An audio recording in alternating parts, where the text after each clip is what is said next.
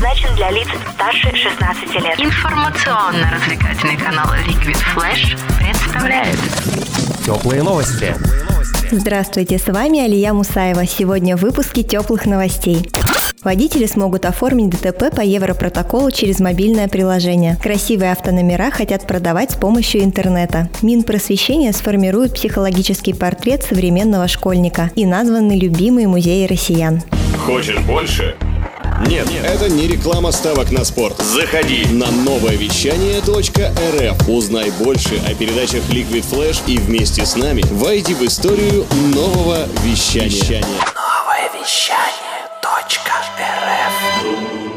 Водители смогут самостоятельно оформлять ДТП по Европротоколу при помощи специального программного обеспечения, сообщает ТАСС. Происшествие должно быть зафиксировано в мобильном приложении в некорректируемом виде. После этого данная информация передается в автоматическую информационную систему страховщиков. Напомним, что доля водителей, оформивших ДТП с применением Европротокола по России с начала 2018 года по октябрь составила более 36%. В госавтоинспекции напомнили, что оформление аварии без вызова полиции позволяет позволяет существенно экономить время и избегать заторов на дорогах.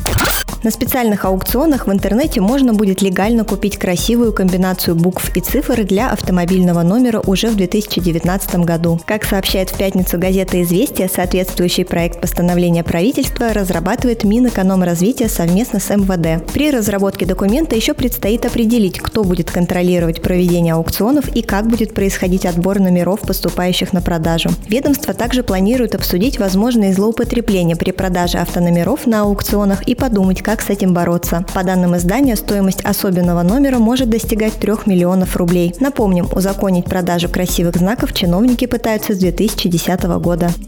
Минпросвещение РФ планирует работать с Российской академией образования в части создания психологического портрета современного ребенка, сообщает ТАСС. Это даст понимание, как в дальнейшем выстраивать систему образования, сообщила замминистр просвещения Татьяна Синюгина. Она пояснила, что одним из главных направлений в рамках проекта будет работа с институтами, которые связаны с физиологией детского подросткового возраста и психологическим портретом обучающихся, и, конечно, с портретом детей с ограниченными возможностями здоровья. Эта работа поможет понять, что необходимо сделать для максимально эффективного воздействия системы образования на ребенка. Музейно-выставочный комплекс «Новый Иерусалим» в Московской области назван самым любимым музеем россиян. Об этом стало известно после подведения официальных итогов первого всероссийского народного онлайн-голосования «Мой любимый музей». На второй строчке оказался Музей Победы на Поклонной горе в Москве, а третье место занял Исаакиевский собор в Санкт-Петербурге. Государственный Эрмитаж занял 15-ю строчку рейтинга, музей Московского Кремля – 18-ю. Напомним, онлайн-голосование проводилось впервые с 4 по 26 ноября 2018 года. В нем приняли участие более полутора тысяч российских музеев. Это были теплые новости. Меня зовут Алия Мусаева. Всем пока. Радио Ликвид Флэш. Теплые новости.